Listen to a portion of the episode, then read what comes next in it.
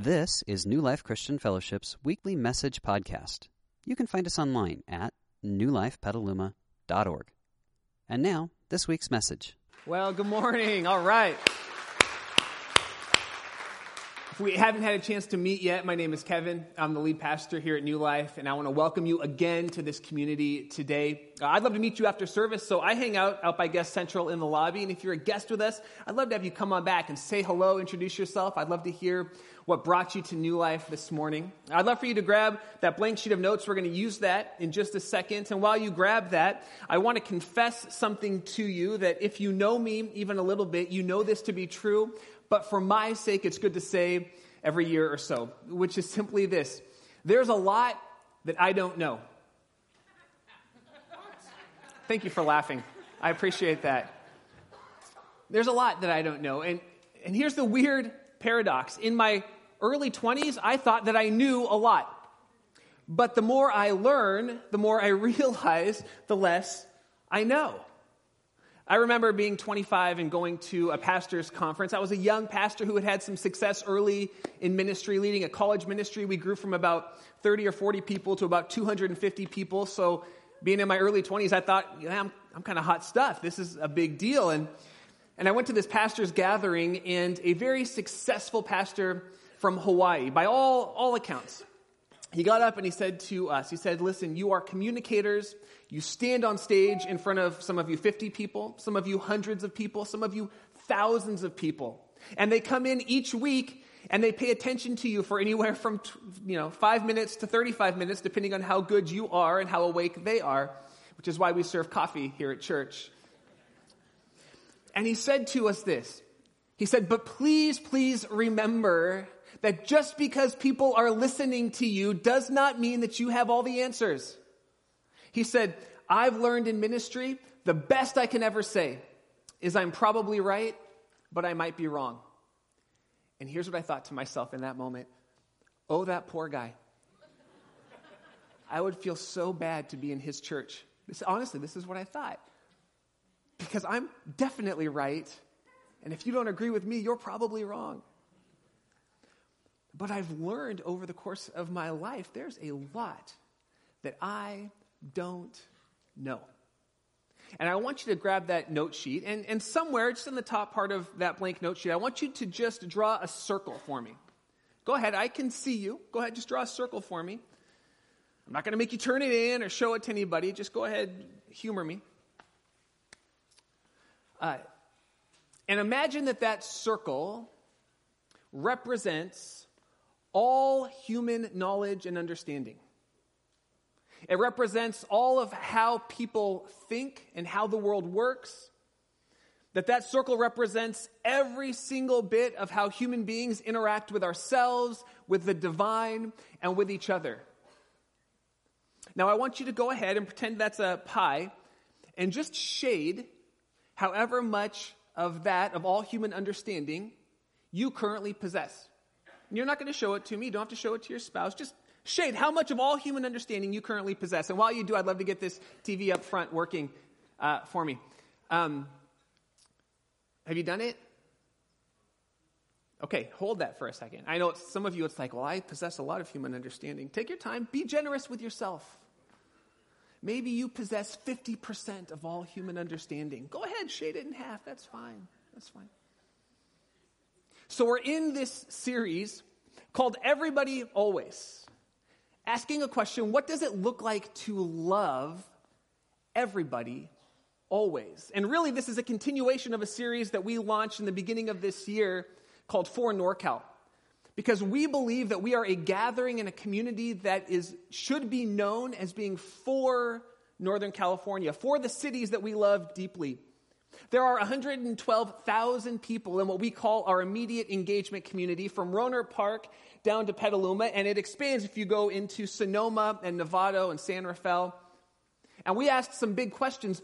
What would it look like for our communities, these cities that we love, to say, you know what, I don't know if I always agree with Christians, but I can tell that they deeply love me, that they are for me, that they would give themselves for my sake. And in this series, we're saying, okay, what would it look like to be for NorCal in the way that we love people? Because Jesus, right when he got towards the end of his time here on earth, he looked at his 12, his 12 guys that were with him, and he said to them, You know what, you guys? I recognize that you're going to forget a lot of what I said. So if you forget everything else, and I mean everything else, I want you to remember this one thing. If you get scared, if you disagree with each other, with other people, if, if fighting starts to happen, remember one thing love one another. As I have loved you, I want you to love each other. I love what our worship team, that song they sang, Love Has a Name. They did a, a, great job guiding us today. I love our worship team. So creative and so selfless. That's one of the great gifts of these musicians at our church. But they said, Love has a name, and that name is Jesus. And I don't know if you agree with this, but I believe that Jesus is the picture of perfect love. And Jesus would go about his life and he would say things like, Listen, guys, you could sum up every law, every, every amount of justice, every, every guideline, every rule, you could sum it all up if you simply learned how to experience the love of God and love God and then love your neighbor as yourself. But love is such this weird word, isn't it? It's so nebulous in the 21st century. Like, I love my wife. I love my dog. I have two. I love one. I love my other dog. I, I love my kids. I love super burritos. You, oh, I love super burritos. But I don't love my dog the way I love super burritos, and I don't love my kids the way I love my wife. That'd be weird. I, it's, get used to me. You have to love me, it's a rule. And so we're spending eight weeks trying to get some laser focus on love. And so I asked us to do some experimenting throughout the summer. I was going to call it homework, but no one wants homework in the summer. So the first week, our big experiment was this. What if you just went about each morning and you woke up and you asked this question What does love require of me today? You, if you're married, you look at your spouse and say, What does love require of me today? If you have kids, you look at your kids. If you have housemates, you look at your housemates, your coworkers, your boss, your employees, and simply ask the big question What does love require of me today? And then last week, Pastor Ron laid out this beautiful principle and idea that when Jesus says we should love our neighbors as ourself, it implies that we actually love ourselves.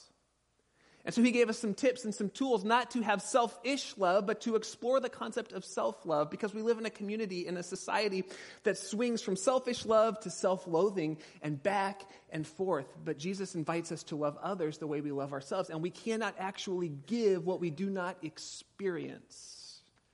And today, coming back to our circle, and our circle is going to be up on the screen, and you've got yours on your paper. Uh, I love 92 and 8%. Those are my favorite numbers. So let's assume this is all human understanding, and you are highly, highly evolved. And you, you have 8% of all human understanding. The question for this morning is this What does it look like? What does it look like to love someone when? We don't fully understand why they're making the choices they do because if you and I have 8% of all human understanding, that means there's 92% of human understanding that we don't understand. That, that means that there are going to be a lot of things that look odd to us. Why would they do that? Why would they choose that? Why would they vote that way? Why would Neymar take a fall right there outside the box? We don't understand it. So, what does it look like to love someone when I don't understand? Or maybe they fall in the 8%, or when I don't agree with their opinions politically, with their family, with their faith. I don't agree with their words, the things they say on social media, in person, to me or about me, or their actions. What does it mean to be for NorCal? In a world where you and I will have a lot of time when we either do not understand or do not agree with the people around us. I'm not talking about outside of the church. I'm talking about the people sitting next to you. I'm talking about the person you share a bed with. I'm talking about your neighbor. I'm talking about your boss. How can we love? And to gain some understanding into this, I need to walk us back into a t- time in our world's history that for many of us modern Western thinkers is very foreign.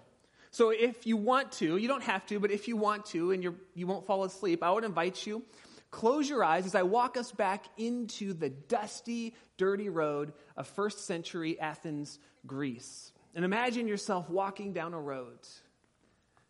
And the smells, there's so many smells, but one of the dominant smells that you that you experience as you walk down this road is it's cooking meat that's burning over an open fire. And this meat has been sacrificed to various idols.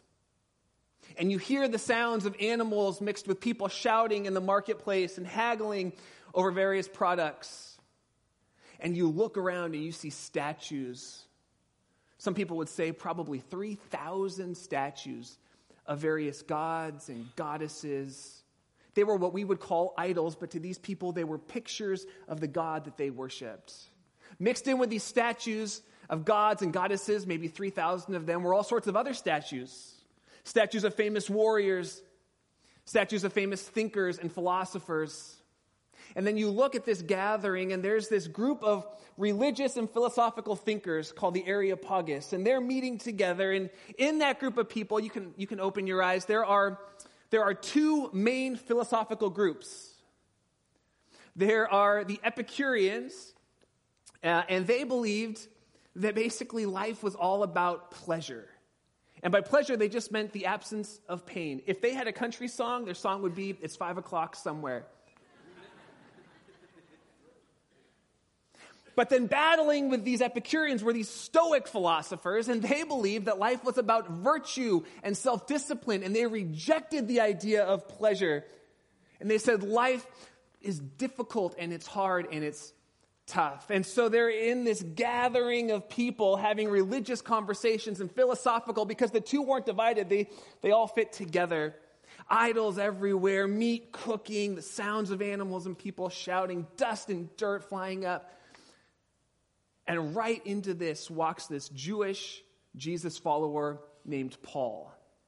And Paul started out not understanding or agreeing with the way of Jesus and therefore hating the way of Jesus.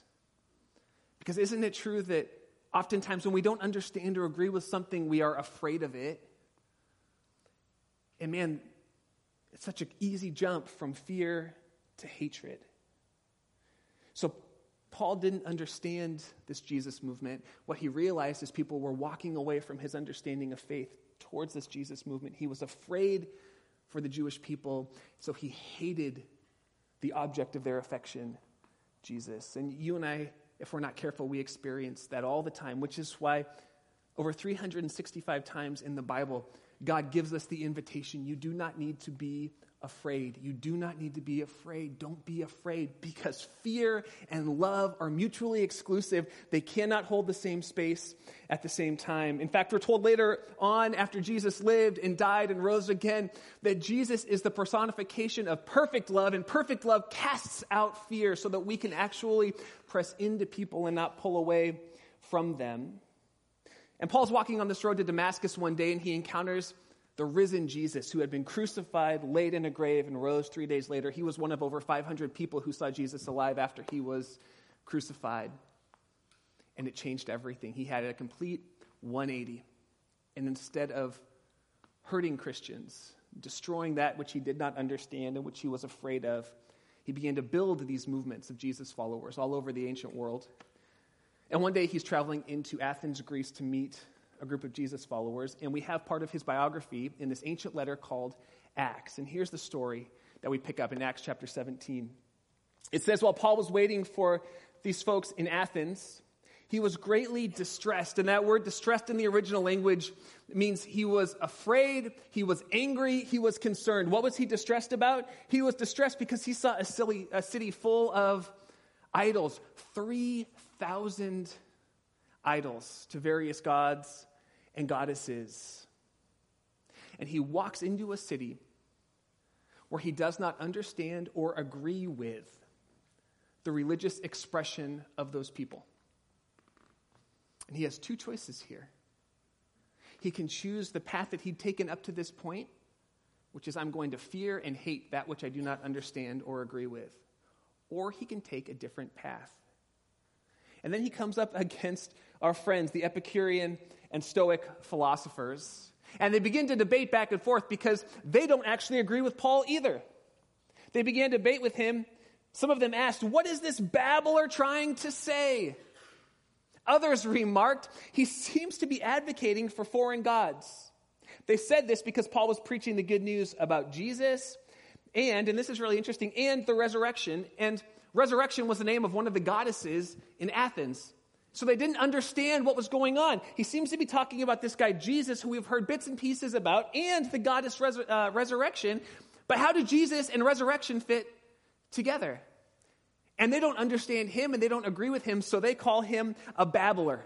And it's so interesting. This, this word babbler, it, it conjured up a picture in the ancient world. It was like a word picture that we don't understand, but they totally would, of a bird pecking at the ground trying to get seed, but never getting enough for himself. It's like someone who's, who's getting bits and pieces of information, but never has all the information, but goes about trying to pretend like they do.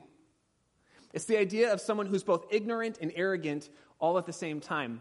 The best modern translation would be Paul's a bird brain. He's a bird brain. He's scattered. He's everywhere. He has no idea what he's talking about. Jesus and the resurrection, that doesn't make any sense. And so they criticize him. Let me ask you a question.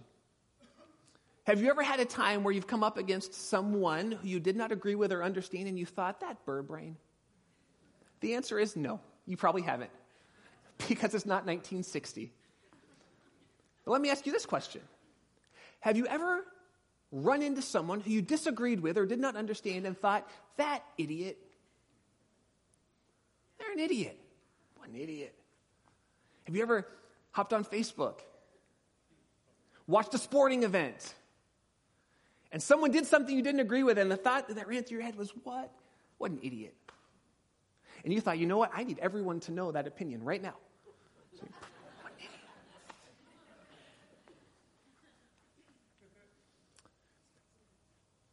it's natural to criticize that with which we do not understand or agree. It's natural. That's our natural tendency. I don't agree with you.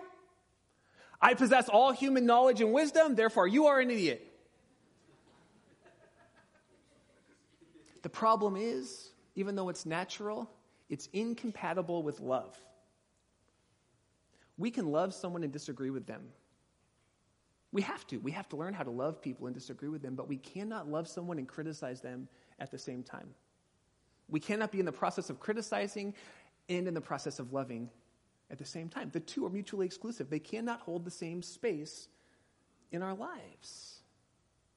I worked with someone once, and every time they didn't agree with someone or understand something, they would just say, They're an idiot. That's stupid. That's an idiot. And I had this thought one day after working with this person for a while this person doesn't agree with everything I say. I wonder if they're walking around saying about me, He's an idiot. That's stupid. That's dumb. And it freaked me right out. Because love and criticism cannot hold the same space. And the Epicureans and the Stoics choose to criticize that which they do not understand or agree with. And Paul chooses a different path. And it's less natural, but it might just be the thing that saves your marriage. It's less natural, but it might be the thing that saves that key friendship. It's less natural, but it might be the thing that helps you from getting unfriended all the time and you can't figure out why your friend count keeps going down on Facebook. It's unnatural, but it might be the thing that actually makes us for NorCal. Here's what Paul does it's, it's brilliant. Paul stood up at this meeting of the Areopagus, this gathering of philosophical and religious leaders, and he said, People of Athens, I see that in every way you are very religious. Stay there for a second. In every way you are very religious. Is Paul just blowing smoke at them? Because when I first read that, I thought this is just a precursor to him slamming them. You're very religious, but. That's like when someone says to you, hey, no offense, but I think you're ugly. Like, what? Uh, the only reason you preface something with no offense is because you're about to say something very offensive. Anytime someone says to me, no offense, before they say anything else, I'll just say, hold on, hold on, hold on. There's no need to finish that sentence because you're only going to offend me. That is what you're about to do. So just, that's not what he's doing here. The Athenians were very religious. Good grief. You might have one Bible in your house. They had 3,000 idols in their city. That's very religious. They were very, very religious. The problem was, in Paul's opinion and in mine, and you can, you can decide where you fall on this, they were climbing up the wrong religious ladders. And here's the problem with climbing up the wrong ladder you can get to the top, and then you realize, I'm on the wrong ladder. I've climbed to the wrong spot. I'm at the wrong religious point. You're very religious. Here's how I know I walked around your city and I looked carefully. In the original language, this phrase, looked carefully, is packed. It means I was attentive, I was curious, I asked questions. I walked around your city and I, I genuinely wanted to understand, is what it means. Yeah, I had my opinions, I had my thoughts, I had my strongly held beliefs. And I wanted to understand where you were coming from. And so I looked carefully at the objects of your worship, and I even found, he says, an altar with this inscription to an unknown God. And so you are ignorant, and before you get too excited, that word in the original context just means you don't know. You have an unknown God, which means you don't know. You don't know the very thing that you want to worship. He's not putting him down, he's just saying we can all agree that unknown means not known. Now, what if Paul had responded to them the way that they responded to him? You think I'm a bird brain?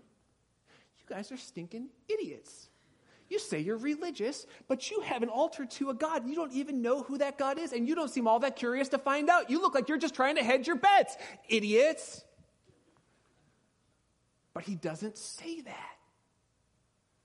He says, I can see that you genuinely are curious.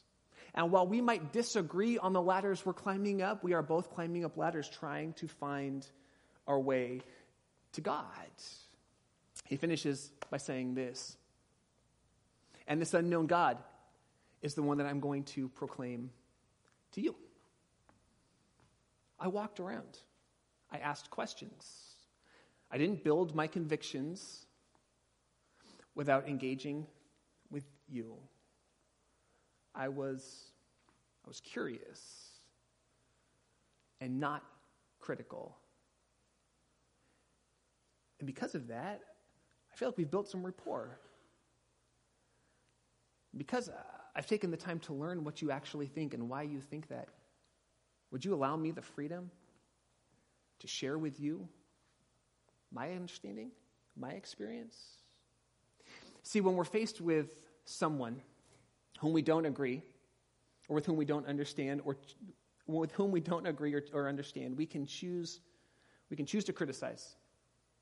And here's what it'll do It'll build up walls, it'll make bunkers, and it'll make enemies. Or we can choose curiosity. Curiosity will build bridges and open the door for conversations. See, curiosity asks questions. I don't think I have a lot of enemies. I could be naive. Again, I don't know very much. But I don't lay my head down at night thinking, I have a lot of people out to get me. But last year at my kid's school, I found out that I had an enemy. It was someone who I'd never had a conversation with, did not know. And they came up to me and they said to me, I do not like you. I do not like your personality. I do not like your job. And they said it in front of a lot of people, and they said it loudly. And I was vibrating Like, it took everything in me not to peacock right there. Just whoop, get big, you know? And dress that person down and be like, you don't know who you're messing with? I monologue for a living. I am going to knock you down. But one of the things that I'm learning to be true is what this guy named James, the half brother of Jesus, which, by the way, if you don't believe in Jesus, think about this. James didn't believe Jesus was the Son of God until after he saw Jesus die and rise again. What would it take for you to believe that your brother was God? James says this He says, Every one of you will have a better life if you are quick to listen. This is always my trick slow to speak, shut your trap, and slow to anger. So this guy just gives it to me. He just lays into me in front of a whole group of my kids' parents. And I'm vibrating. And I so badly wanted to call him an idiot because it was idiotic what he was doing. And I went home and for two weeks, just vibrating. Am I the only one who's just like, oh, having conversations in my head, thinking I could totally take that guy with my friends? Like, I could take that guy. I got friends. I got a whole church, you know? Like, But I, I started to, to pray for him, like, God, him, God, him. That was about the best I could do. God, him. Because we're supposed to pray for our enemies. And I realized I had an enemy, but I didn't like him. I'm like, God, help me to not hate him. Help me to not hate him. Help me to not give him dirty looks every time I drive by. He clearly doesn't like me. Would you do something? Would you do something? And somewhere in that next couple weeks, I traded criticism for curiosity, and I began to ask questions to myself. Now, he has never given me the chance to ask these questions to him, but even asking them to myself changed my perspective. I, I asked, I wonder what happened in his life that made him so seriously dislike someone like me, because he doesn't actually know me, but he dislikes someone like me. Was he abused spiritually as a kid? Maybe. Was, is it my, I'm a pastor, and he's got some serious pain was he picked on in high school by a guy who looked like me or had my personality? Like, what? What is it? I don't know. It helped me to get curious, though. So that now I can see him a year later and say hi. Not, not like hi, you know? Not like hi, but like hi. Good to see you. That's, that's as far as we've gotten so far. Curiosity asks, questions. Questions create empathy. Empathy is that sweet spot in life where we begin to realize boy, if I was raised at that same time, if I was that same gender, if I had that same socioeconomic background, if I had that same ethnic background, if I went to church where they did or didn't go to church where they did, if I was raised where they were raised with the parents they had, I could see myself doing what they're doing.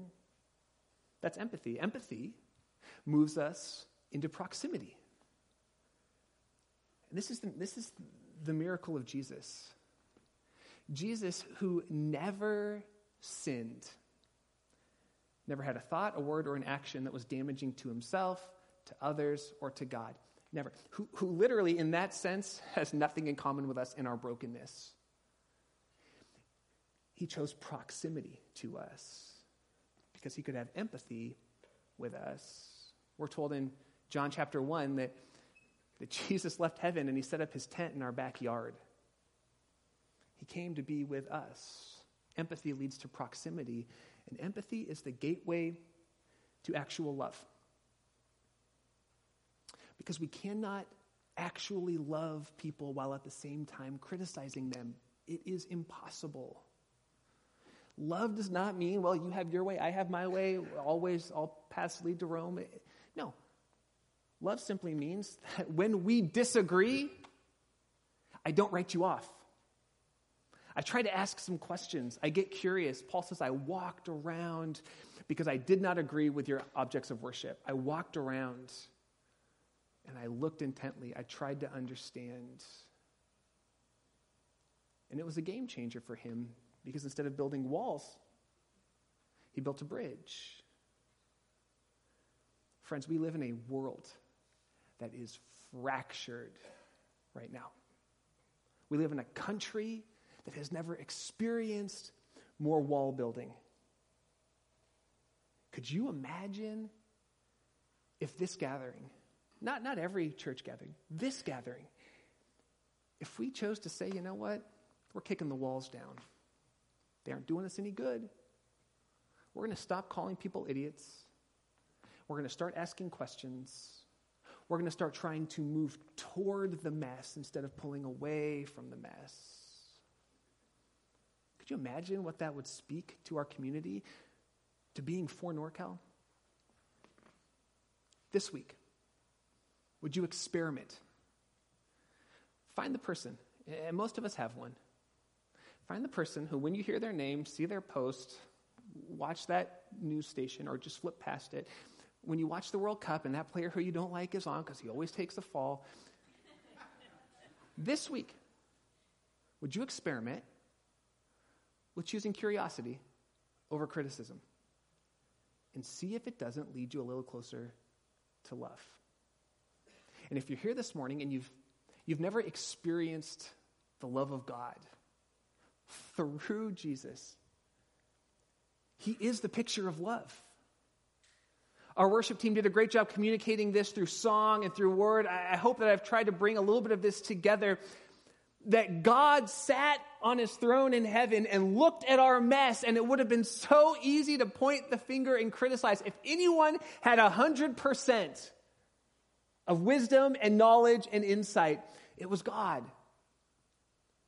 But he chose to leave criticism over there and this beautiful thing happened. We're told that he came to be with us, to show us love, to show us what it looks like to have a relationship with God, our Heavenly Father. That Jesus came to show us what it looks like to live in right relationship with each other, to serve, to forgive, to heal, to disagree. And then that Jesus did something that just, it's mind blowing. He saw our sin issue, which had us stuck. And he said, Not only am I going to pay the penalty for their sin, which is death and separation from God, I'm going to pay the penalty by giving my life on a cross because sin leads to death emotional death, relational death, physical death, and spiritual death. So I'm going to give my life to pay the penalty for that death.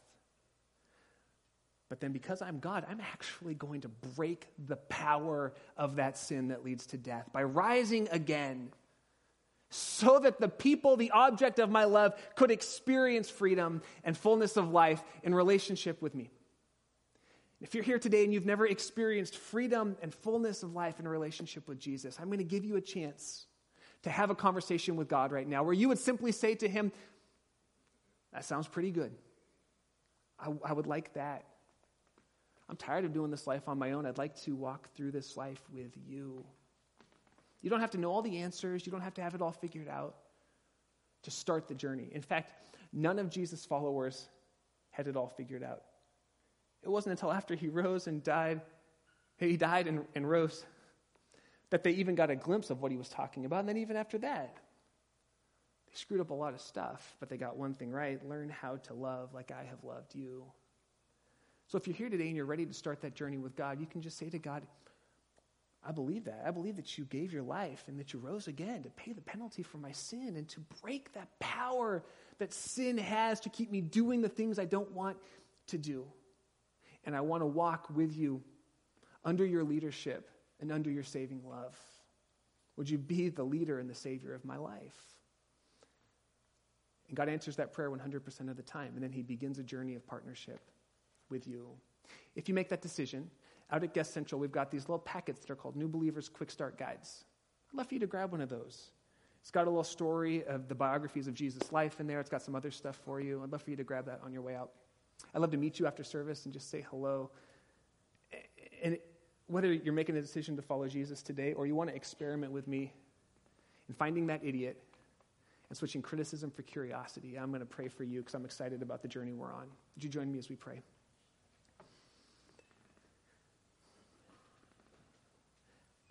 Thank you, Jesus, for the example that Paul gives us of a real person who had real disagreements with a whole institutional gathering but chose to live those disagreements out with curiosity in love. Would you help us to be a people who is who are deeply curious about this world, about people, about the way that this life works? Would you help us to fight against our natural tendency of fear of the unknown and criticism of that which we don't understand or agree? And would you help us to move towards curiosity, to build bridges of conversations so that we might be a people who is deeply and fully for NorCal?